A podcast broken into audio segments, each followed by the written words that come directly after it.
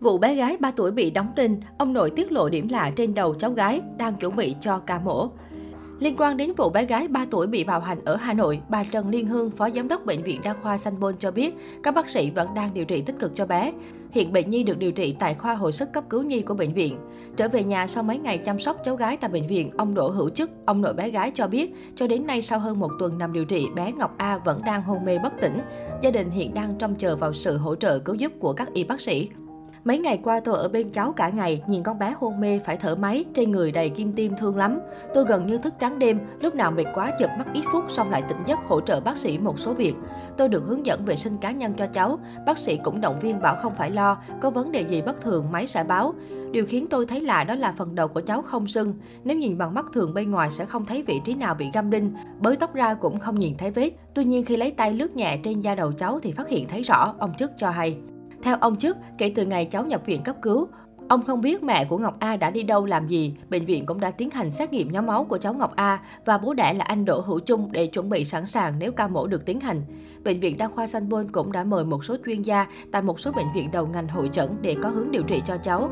Chị Nguyễn Thanh Huyền Anh, cháu dâu bé gái Ngọc A cho biết, hiện gia đình vẫn luôn túc trực thay nhau chăm sóc cho bé Ngọc A tại bệnh viện. Điều khiến gia đình tôi buồn khi cháu đang được điều trị, nhưng trên mạng xã hội xuất hiện thông tin cháu đã phẫu thuật thất bại, cùng một số thông tin thiếu kiểm chứng gây hoang mang dư luận. Gia đình không muốn nói về tình hình của cháu nhiều, nhưng một số trang mạng vẫn đưa không chính xác, chị Huyền Anh bức xúc. Theo chị Huyền Anh, hiện các bác sĩ chưa thông tin cho gia đình cụ thể về tình hình sức khỏe của bé Ngọc A. Tuy nhiên, tình trạng bệnh của cháu Ngọc A đã có tiến triển. Các bác sĩ đã tiến hành xét nghiệm nhóm máu của cháu. Sáng nay, bố cháu cũng được xét nghiệm để chuẩn bị sẵn sàng nếu ca mổ được tiến hành. Ngoài ra, có tín hiệu vui đó là cháu bắt đầu ăn bằng sông ngày 3 lần. Bác sĩ chưa nói điều gì nên gia đình tôi chưa dám chắc 100%, nhưng có khả năng con khá hơn một chút, bác sĩ mới cho uống thuốc, ăn thêm bột. Có lẽ bác sĩ muốn bồi dưỡng cho con có sức khỏe để tiến hành phẫu thuật cho con, người bác ruột bày tỏ. Theo chị Huyền Anh, những ngày qua chị cùng chồng cũng nhờ luật sư Lê Hồng Hiển, người nhận bảo vệ miễn phí cho bé Ngọc A, chứng kiến việc trao gửi tấm lòng của các nhà hảo tâm đã thông qua tài khoản của vợ chồng chị ủng hộ các cháu. Tổng số tiền gần 420 triệu đồng từ tấm lòng hảo tâm giúp đỡ qua tài khoản, tôi đều sau kê đầy đủ bàn giao cho ông nội và bố cháu. Qua đây tôi xin cảm ơn Mạnh Thường Quân đã quan tâm cháu, đồng hành cùng gia đình cứu giúp cháu.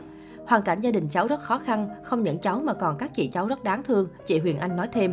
Sau khi xảy ra sự việc không may, cũng như biết hoàn cảnh khó khăn của gia đình bé Ngọc A, nhiều nhà hảo tâm đã thăm hỏi và giúp đỡ. Thậm chí có đơn vị ngoài hỗ trợ ngay bằng vật chất thì cũng mong muốn được hỗ trợ lâu dài. Chiều 25 tháng 1 có mặt tại gia đình ông chức, bác sĩ Nguyễn Văn Hòa, đại diện một trung tâm thẩm mỹ kỳ vọng cháu A sẽ sớm ổn định sức khỏe. Đơn vị cam kết sẽ hỗ trợ nuôi cháu đến khi trưởng thành 18 tuổi. Tiếp nhận tấm lòng hảo tâm, ông chức xúc động cho biết, bác sĩ đã về lần thứ hai hỗ trợ cháu vật chất tinh thần khiến chúng tôi rất cảm động. Điều mong ước nhất của tôi lúc này đó là cháu được sống làm người.